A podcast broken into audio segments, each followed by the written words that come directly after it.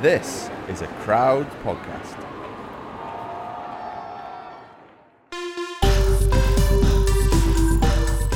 Hello, I'm Geraint Thomas, And I'm Tom Fordyce. and you've just entered the Geraint Thomas Cycling Club. Brought to you by Zwift, the indoor cycling app where everyone from rookies to pros finds their fun. Croeso. That's a bit of Welsh for you. Nice to see you, G. You been up to anything recently? Oh, not much, mate. Just a bit of a lap of France, little stint in, I was going to say Belgium, Denmark. uh, bit tired now, to be honest. Yeah. How are you? I'm alright. I've not been as busy as you, but it has been a very enjoyable three weeks. Watching you on your way round Denmark and then France. Do you know what thought I've had in my head actually for the last three weeks? We've talked quite a lot on this show and in your books about your very first Tour de France in 2007, when you were riding for the slightly shonky at times Italian team Barloworld, and you were just in a world of pain. And as I've watched you in the last three weeks, it seemed as if you've demonstrated every single lesson that you've learned in every tour you've done since then, this time around. Yeah, it did kind of feel a bit like that. It was, um, obviously, there's the two young whippersnappers these days, isn't it? Jonas Vingegaard and um, Tadej Pogacar, who we've had on this pod. But yeah, oh, there was just no point in trying to follow them when they were sprinting up mountains, basically, for like 10 seconds at a time or longer or whatever it was. so, yeah, it was just all about, well, as I was saying in the team, it's just all about getting to Paris as quickly as possible, isn't it? So, don't want to burn your matches too too soon and all that. And yeah, I think you know, as a team, we raced as best as we could. We had the team classification, which was great in the end. It's basically the first three riders count towards that rather than just one. And then the times are added together. So it was nice to win that because we all got to go on the podium then all together, which never really happens. Um, won it once before with Sky in 2017. So yeah, that's yeah, it's a team sport, isn't it, cycling? But only one person gets to stand on the podium most of the time. So that was good that we all got it there. And yeah, with me, just yeah, trying to use all that experience and wisdom I've gained because once I stop racing, I'll have nothing then, will I? In the real world, I've got no wisdom or experience, just in cycling. So I have to make use of it while I still got it. So we're chatting a couple of days after the tour has ended. You are on your travels. You haven't been home yet. You're on your way to Birmingham for the Commonwealth Games. So if people think you sound slightly different, it's because you're on your phone rather than your usual expensive mic setup. So I've got a couple of post-tour questions for you, G. Um, a quick checklist: number of beers drunk since the Champs Elysees. oh man. Well, I had three during like the presentation of getting, you know, going on the podium. After that, it's a bit more blurry, to be honest. I don't really remember what time I ended up going to bed or how much I'd had, but it probably would have been double figures. Um, Max was on top form though. He, um, yeah, I think he went to bed about eleven, and that was only because I was feeling unwell. So they went up to bed, and then I went back down for a couple of extras. yeah, big night to be honest. Monday was Monday was a struggle. Not gonna lie. Did Max keep on the sunglasses that he was wearing on the podium? Did he keep them on in the nightclub you ended up in? Yeah, pretty much. All scratched up lenses, but uh, yeah, he was styling that out, wasn't he? Yeah, definitely. What about number of chips eaten? Uh, poor. Well, yesterday, well, on Monday, I had a burger, a pizza, and nachos throughout the day. So I kind of ticked all my boxes straight away, didn't I? Um, the party was pretty poor, the food, because we, we just had those little, what are they called? Canapes. Oh, Just what? nibbles. Like, oh yeah. So then in the morning, then when you're hungover, you weren't eating much. So by the time I could actually stomach something, it went down pretty quick. Starving. I think my favourite meme that I saw during the tour was the one that referenced a fight in a kebab shop, where if people haven't seen this, there's three men having a your classic post pub kebab shop scrap. They were pointed out to be Vingegaard, Pogacar, and Roglic, and then there was a man sitting at a table calmly looking at his phone, eating his chips and his kebab, which was you. Have you had a kebab yet? No, I'm not really a kebab person, to be honest. Because you'd only ever have that at the end of a night out, wouldn't you? And well, don't really have that many nights out anymore. Well, Sunday obviously, but we were in the hotel, so we didn't leave. And um, I got the games anyway, Tom. So Of course. you know, yeah, Commonwealth Games next week. So need to try and stay on it now, Absolutely. is quite tough at times. But yeah. Now, there was something about your demeanour at the start of the tour, and actually probably just before, because you'd obviously won the Tour de Suisse, when we were talking about your prospects, and in the in the early days when we exchanged a few text messages, it was quite nice your sort of reading between the lines on your responses, because having known you for a bit, if you're feeling good, you always play it down. Right, if you're having a rough time, you'll take the, the mickey out of yourself. But if you're feeling good, you will always, always just try and damp it down. And that was the sense I got at this tour that you actually knew pretty early on that your legs were really good. Yeah, yeah, I was feeling good. Um, as you say, from Swiss was obviously good, but then, yeah, just at the start, like from the very first day, from the, the time trial, the legs, I was feeling in in good shape. Just shame, shame about forgot to take my gilet off. Um, that's another story, isn't it? Um, and then, yeah, we will come back to the by- gilet. yeah, as the days went by, like stage four. Do you remember stage four when um, it was the first stage of the Van Aert one when we went up that little kicker, like a Yeah, when he 1K? broke away. Yeah, I did my best ever one minute power up there, Did you? my lifetime best for one minute. So yeah, at that point then I was like, yeah, I'm definitely uh, feeling pretty good because that's not necessarily my strength anyway. You don't win the tour with one minute powers anyway, but it was still close to 20 watts better than what I'd ever done before. So that was pretty good. And um, yeah, like every day pretty much was just feeling, yeah, just confident, riding well. And it just kind of built from there, really.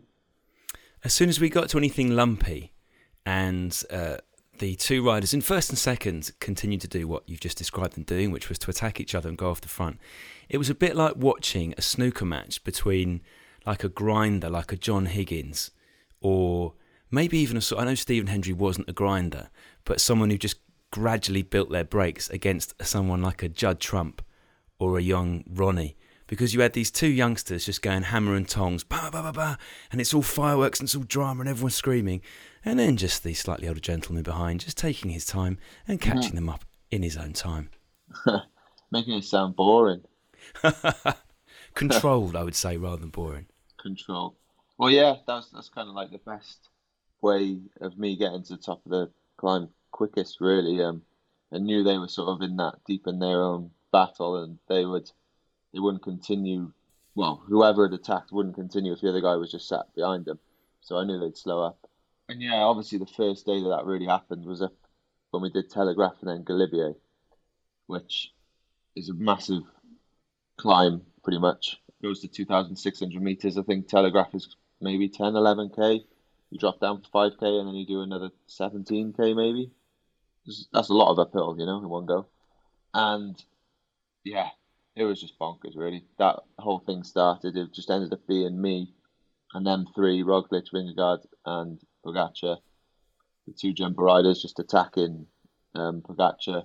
I was just sort of like sat there watching it, just thinking, I can make some money out of corporate rides when I come back up here in two years' time. Let me tell you all about that stage. But no, seriously, I was just like, Pwah. I'm obviously got to accelerate, but I'm not gonna attempt to just like sprint like these guys are doing. Just try and save a few bullets. And part of me was like, it'd be easier if I was just in the group behind, like just coming back, having somebody else like bring everyone back, because eventually they did stop, you know. And like if you think about it, by sprinting for I don't know 15, 20 seconds and then stopping for the same amount of time, you, that's not the most efficient way of going up a hill or the quickest way. So eventually the group come back, and then it settled down a bit, and then it kicked off again. What day was that? That was oh, it was Granon. So then we finished at altitude again, and Pogacar then blew up like spectacularly. The first time we've ever seen him have a bad day, really. Yeah, I gained time on him. That, that was actually quite a nice moment to to drop Pogacar because he's only what 23, I think, and um, there's not going to be many times that happens over the years to come. So it was nice to be able to do that. So yeah, that was a big day. That was probably the most exciting day I would have thought for people back home. Yeah, I think most people watching have felt this was an absolute classic of a tour to watch. So I suppose that's the, my next question is when you are inside it, when you're at the pointy end of it, if you can appreciate the race that you are part of and that you are helping to create, or whether it's just, oh my god, this hurts. When's it going to finish? uh, no, you do. Like I think maybe just because I'm older now, anyway, and able to just take it in a bit more. But yeah, you definitely got that sense that this was um, definitely different and certainly different style of racing to what the tour normally is. Like a lot of the climbs, most of the big days, I think if we had four climbs, for example, by the third climb, there'd be like one guy, you know, followed by two, followed by another two or three. It was like it was the last climb of the day. Um, we still had to go down and do another one. So um, that was different. Obviously, the racing at the start, there was no real control. Like UAE, when they had the jersey, didn't try to control it at all, really, just let the racing happen. And then the course lent itself to that as well. There was always like an uphill finish. So the sprinters' teams weren't overly keen. In the whole tour, we had three proper bunch sprints where all the sprinters were there sprinting for the line. Two of them were in Denmark on stage two and three, and the third one was in on the bloody Champs Elysees. Like that's unheard of, I think, in in the tour. So, so that meant breakaways had more chance, which meant people wanted to get in them more, which meant you're racing for an hour, hour and a half at the start of every day. So there was no real let up. There was a lot of tailwind as well, actually. Like we don't think we had one day, or we didn't have one day that was headwind all day. So I just meant that it was quicker anyway, which was nice. Just sort of finished the day half an hour earlier than what was predicted, which is quite nice. But um, so yeah, it was just intense, and there was yeah stuff happening every day. It was hot as well. I think it's one of the hottest tours in recent um, history. Well, as even back in the UK was was pretty warm at times, wasn't it? So, but yeah, going back to what you originally asked, yeah, I was able to soak it up a bit, enjoy it, and realise that yeah, it's probably going to be um, a tour that people talk about for a while. On that stage that you've referenced, the one up the Telegraph and the Galibier, when you could see what Jumbo Visma were trying to do to Pogacar, because it's that it's at that point that cycling is at its most cruel in some ways, isn't it? Because mm. it was just like it was like jackals taking bites out of the arse of an elephant. Like each bite wasn't going to kill the elephant, but by the end, the number of jackals who had bitten the elephant's arse meant the elephant was dead. yeah, bullies, weren't they? I was, I was going to say, come on, guys, go easy on him. He's only twenty three. Stop bullying him and hurting me in the process. But um, yeah, it's just um, this is what it was, isn't it? I think it's just it was exciting to watch, and for sure he was in. He, I don't think he was under too much pressure at that point, but then Pogacar just got a bit carried away, and then he he even had a little attack in that phase. But then towards the top of Galibier, he pushed on. He wanted to get rid of the other jumbo guys, I guess, just to make them hurt a bit as well. And he was just super confident. And then I think it all just came tumbling down then at the, the next climb when his legs sort of went. But yeah, the whole teammate thing, that's kind of what we were hoping to to have as well in our team with Yates and Dani. Um, but Dani got sick towards the end of the first week, so the Alps were a bit of a write off for him. Um, and then Yates got sick towards the end. Um, Tom was, you know, in the mix ish. They were about most of the time. But um, yeah, I think you know, looking at the future and stuff now, I think that's probably our best chance of beating the pair of them is having at least two or three guys that are in great shape that can still be a threat to them and try and win by basically bullying them. Gonna bully the hell out of them, hopefully. Bullying is the future. Um, we've got loads of questions, G, from members of the GTCC, so we'll get onto those in a second. But there's one more thing that I wondered. Um, at the start of this week, you tweeted a very nice image, which was your three podiums, and it was the Geraint of 2018 in the centre of the podium on the top step with his arms around the Geraint of 2019 in second and the Geraint of 2022 in third. And I wonder, just looking at the expressions on the three Geraints on the podium there, 2018, your expression says, "Oh my god, I can't believe I've done it." Mm-hmm. 2019 seems to have you're smiling, but there's a sort of sense of what might have been had things not gone the way they had in that final few days in the Pyrenees. And the expression on 2022, Geraint, was maybe the most satisfied of all. Yeah, to be honest, I didn't look into it that much, but yeah, I guess yeah, 18 was obviously just ecstatic, and 19 was a bit sort of it did feel a bit anti-climax almost because stage 19 was when the stage got cancelled halfway through with the landslides. They said halfway down the mountain, like, oh, the finish was back up there, by the way, so we're going to take the times of everyone back up there, which is a bit weird. It's kind of like, well, just made up a finish line that nobody was racing for. But so anyway, that was that day, and then the next day, the more landslides, and the stage was shortened, so it was only about 30k, pretty much all uphill. So yeah, that was kind of a weird way to finish. And then yeah, yeah, it was kind of one of them where it was like, wow, this could have gone so many different ways. But it is what it is, and at least a teammate won of mine, Egan. So I guess that year was a bit more subdued, I guess. And then this year, yeah, very satisfied because, yeah, as I said at the start, it was all about going there in the best shape possible and just getting the best result with what I had. And, you know, that's pretty much what I did. Um, other than the gilet incident and maybe the crash in um, in Roubaix stage, there was no real negative or down moments, to be honest, which is, is a nice change.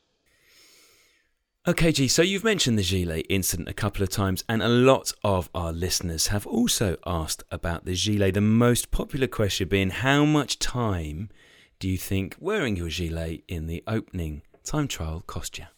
Mm-hmm. Oh. How much did I lose by? 20 odd seconds? Easily cost me that. I don't know. You can't put. I, I, I have absolutely no idea time wise, but it was just frust- That was just so frustrating because a couple of k into it, I realised I still had it on. By that point, I was like, oh, can't really risk taking this off now. Like, there's a bit of wind around. It was obviously wet. I was like, going no handed on a TT bike isn't the safest thing to do. And that would have been a really balls up then if I had forgot to take it off and then tried to take it off and crashed. Might be an even better story, but you know. I thought better not, so I ended up just doing it all with this blinking gilet on. But um, so yeah, that was frustrating, and I I should have blamed. I would have liked to have blamed like the soigneur who was with me at the start. It was actually the physio or the mechanic to sort of help, you know, gave me my bike and rolled up to the start line. But at the end of the day, it's my fault in it. But um, yeah, because normally we'd ride with a jacket because it was quite cold. You'd put a jacket on and you go there, and it's obvious when you got a jacket on because the sleeves and things, you know. You you notice it when you get on the on the start line, but it's on your arms. Yeah, with this gilet, it was an extra small one, so it was all nice and snug and toasty and warm. And uh, yeah, just totally forgot I had it on. Well, there are some silver linings to your, your gilet catastrophe. Um, one of which was the fact the gilet got its own trip around the tour. Another is that I think we certainly can add gilets to the next round of GTCC official kit. and also, you are going to do a little cheeky gilet raffle, I believe. Yeah, so we managed to get around the whole tour. Now it's doing the um, the women's Tour de France. So that's going to finish up Super Planche Belfi there, hopefully, all being well. And then um, plenty of people have signed it along the way. Pogacar actually had it at the women's tour. There's a picture with him. Well, I don't think he actually he was pictured in the same picture of the gilet, but you know, he's a big fan. I'm sure he just wanted to get a picture with it. Yeah, then we're going to raffle it off, um, and then it's all going to go to charity, Geraint Thomas Cycling Trust. So, yeah, trying to make a bit of good out of a bit of a well, wasn't that bad a situation, but you know what I mean. Yeah. And if people haven't heard of the Geraint Thomas Cycling Trust, this is to help people who might not have access to bikes to get them into cycling, isn't it? You've already given your first grant out to some young carers in Swansea to get them on bikes more than they might have had the chance to do otherwise. Yeah, definitely. So basically, like you know, a lot of a lot of kids have bikes for Christmas or whatever, don't they? And might ride them for a bit, and then they might have a puncture, and then they just get shoved in the garage, goes all rusty, or maybe there's nowhere for them to actually, you know, enjoy doing it where they live, or so. And it all started because I only got into it because I went swimming down the local edge centre, had an outdoor velodrome, went along, enjoyed it, and here we are today, completed the Tour de France podium. You know, so it's um, yeah, it's just making it more accessible for kids all over all over the country, basically. Nice. Well, that's a happy ending to the Gilles story. Let's have some more questions from our loyal GTCC listeners. So, here is one from Pete Lloyd. Pete would like to know how you found the effort required in this tour compared to the effort required to win it in 2018. Um, it's a weird one because in 2018, I never felt like I was fully under pressure. Um, it always felt like I had a little bit extra in the tank if needed because the way I raced it was not to go. Well, as I've said before, you know, basically start the tour with a box of matches, and you you want to burn your last match on the Champs Elysees bar, you know, when you're drinking at the very end, you know, if you time it right.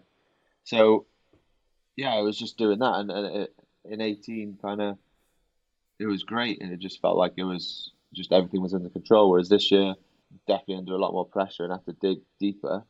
So it was it was definitely tough, but I think um, being best of the rest was also nice.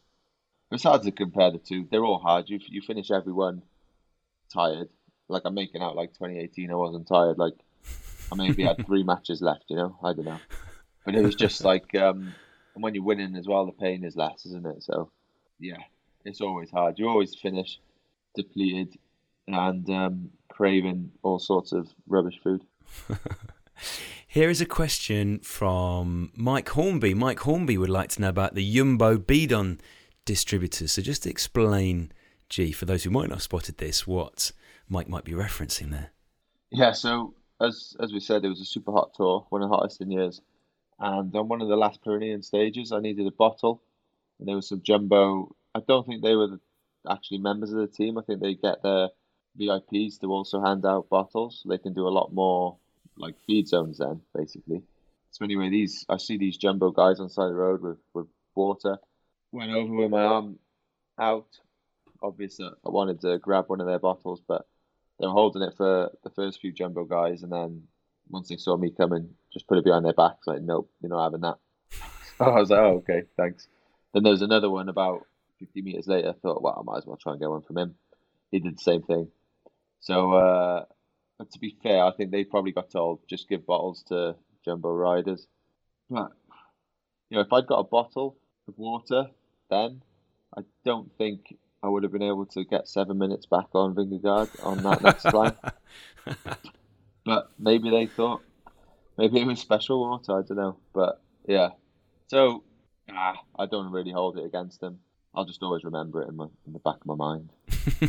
well, it could have been worse. You could have got the right the right-handed haymaker that Thibaut Pinot got when he um, had a little run in on the roadside. Yeah, what happened there? I can't even remember. I remember seeing the video, but it was a Trek soigneur one, it trying to give yeah, a bottle to... he's got his hand out with the musette on it, and T- he hasn't seen Thibaut Pinot coming. So maybe in the most Pinot moment ever of Pinot's career, Pinot swerves to the right to get his bottle just as the arm with the musette comes out, and it clocks him, bosh, straight across the jaw. Oh, yeah, that would have been a nasty one. Okay, let's have another question from one of our listeners. This is from Dave Beck. Dave Beck would like to know about the Ineos team dynamic. He asks Do you let the young guns, i.e., Tom Pidcock, control what music you listen to on the coach and who gets the first shower? Is it the first rider back to the bus or is it the team leader? Uh, it's definitely the first rider back to the bus. Well, there's two showers in there as well, um, but that generally is the team leader as well. So, um, but yeah, with the music, uh, it was kind of split amongst a load of us actually this time. Uh, by Jenko, who's uh, he's kind of like the bus driver slash soigneur slash bit of a jack of all trades. We told him to just put some tunes on most of the time. Luke did every now and again, but uh, it's a bit ropey that his his music. Um, so Adam Yates he's into uh, a lot of hip hop as well, so didn't mind his. But yeah, we mixed it up a bit to be fair. There are a few GTCC listeners who were freaked out by the day where you wore different sunglasses, because for a lot of people, the easiest way to spot you in the lead group is to look for the white glasses. So when the white glasses weren't there, there was significant levels of panic that you weren't there. yeah, a lot of people said that, and because um, Oakley had these special edition tour glasses that they wanted us to wear on a couple of stages, so I did that day. But then I realised that actually, the ones I wear, I do have um, prescription lens in there as well. So that was my excuse to not have to change next time. So just stick with the white ones in it. It's a lot more simple. Absolutely. And here's one more question from um, a few of our listeners, which was uh, the single best meal you enjoyed on tour. And I think, bearing in mind what you've told us about the party, this needs to be the meal while the tour was actually in progress. Um, we actually stopped for a subway before the final stage. Um, that was because someone forgot to put the food on the bus. I think all the staff were a bit because for us the riders after stage twenty, tour's pretty much done. If you don't have a sprinter in the team, you can switch off a bit. I think the staff might have switched off a little as well, Tom. Not gonna lie. And uh, so yeah, someone had forgot to put the food on. So we were like, "Oh, what are we doing for lunch?" Then everyone would be like, "Oh, I don't know." So we would we had to drive from wherever we were down south somewhere to Paris. Uh, we did like two hours the night before, and then we had like four hours the next day. We were just on the motorway, like, oh, let's just stop for services, get McDonald's or something. And then Tom Pidcock, he's got an app for Subway and stuff as well. So he was searching for nearest Subway, and he got all excited that there was one in 30k, 30k time down the motorway. So stopped there, had a meal deal. It was it was good actually. I was hungry though as well. But then, literally, that's all we had. So we had breakfast, just had a bit of toast, marmite, poached egg, lovely.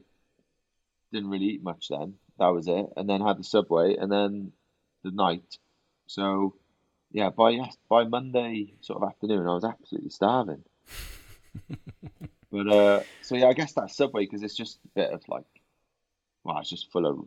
It's not the best for you, is it?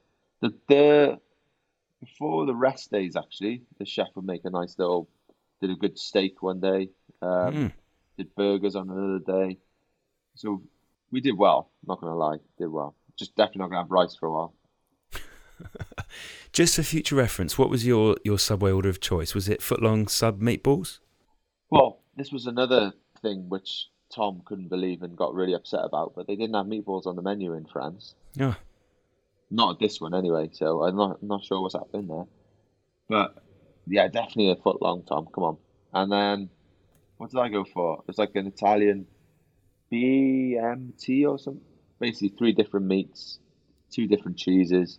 Mate, it's not good for you, but you know, bit, bit of bit of salad on there just to make you feel better, and then some chipotle sauce thing. oh yeah. Yeah, a couple of cookies. Oh yeah, sorted us right out. Tremendous. So, um, next couple of weeks, Commonwealth Road Race is quite a flat course, isn't it? You fancying your chances? Because Glasgow, when you won it 2014, it was either going up or it was going down, and it was raining all day. Yeah, yeah. Hopefully it doesn't rain all day this time, but it's wow, it's a tough one because it is very flat. A thousand meters of climbing, I think, in 160k, which I'd have to double check to be sure, but I think that's probably flatter than, than any stage we did in the tour. So it's pretty flat. Um, and Denmark is pan flat anyway, isn't it? So I, I don't know how we managed to do do more there. Bridges. Um, yeah. So, yeah, it's um, it's going to be a tough one, but I think for us, Wales, we have to try and turn it into a bit of a nationals type of race, where it's just a lot of attacking, no real control. Because obviously, Cav's going for the Isle of Man. Ben Swift is actually riding for the Isle of Man now. is he? Yeah, he's changed allegiances, so he'll have Cav will have a decent sort of team around him. I think Caleb Ewan is also due to ride. hmm Um, so the Aussies will be keen for a sprint as well. But then, you know, the English, the Welsh, I guess the Scots and, you know, the Kiwis will, won't be too keen on a sprint. So I think it could be attacking race, hopefully. So that's what we want. We'll, we'll just get stuck in, see what happens. I think the TT is probably my best chance of getting a medal. A lot more predictable anyway, you know. If you're good, you, you know, there's no tactics in the TT, is there? It's just uh, take your gilet off and hope your radio works. and you're laughing. Because that, that was what happened on the on the on the last TT. My radio wasn't working, so it was, and then one k later, nothing. And it was the type of course where there's a lot of corners, and Yeah. doing one recon, you're never gonna know. So, but luckily I had my Garmin and I was managed to flick the screen and got the map on at least. So Did you?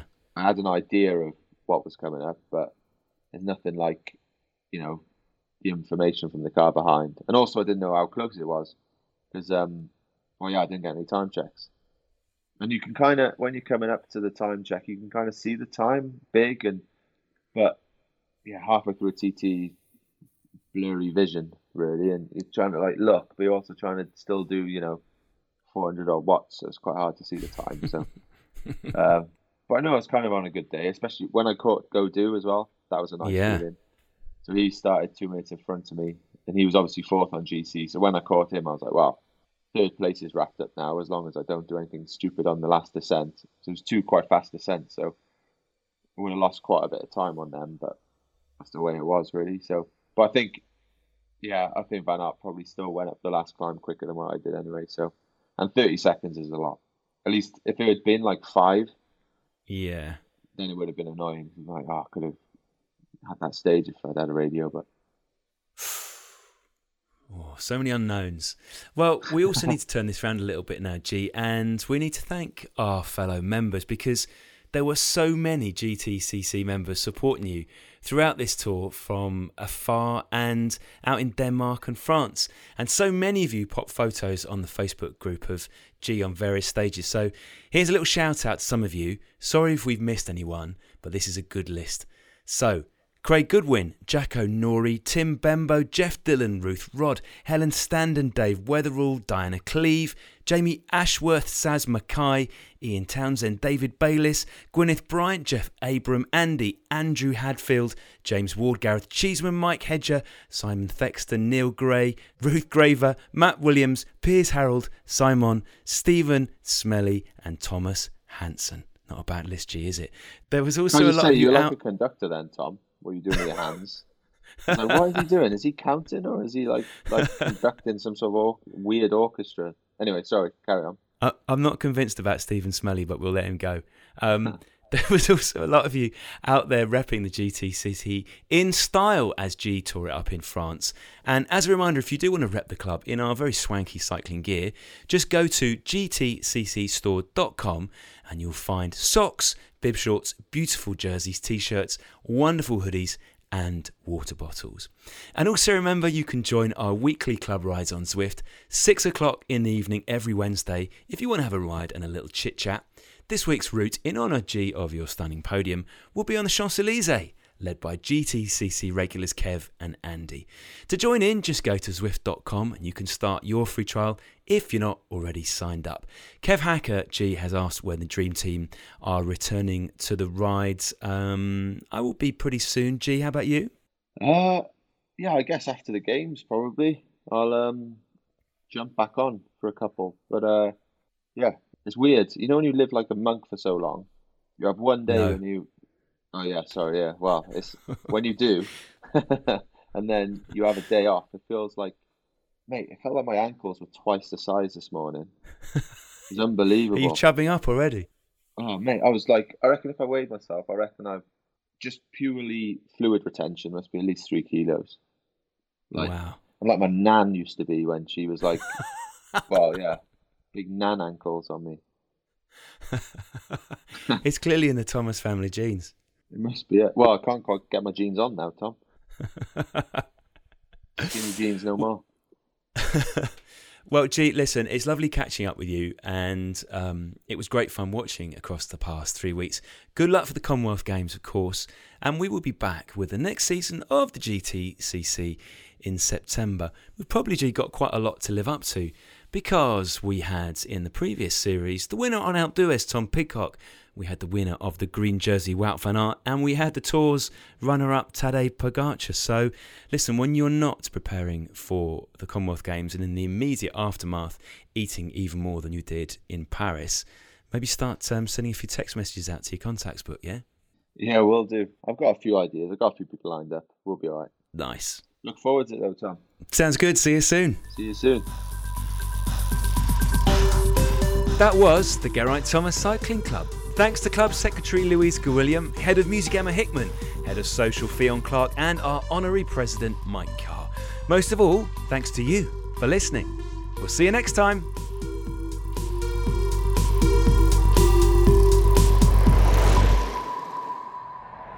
Crowd Network, a place where you belong.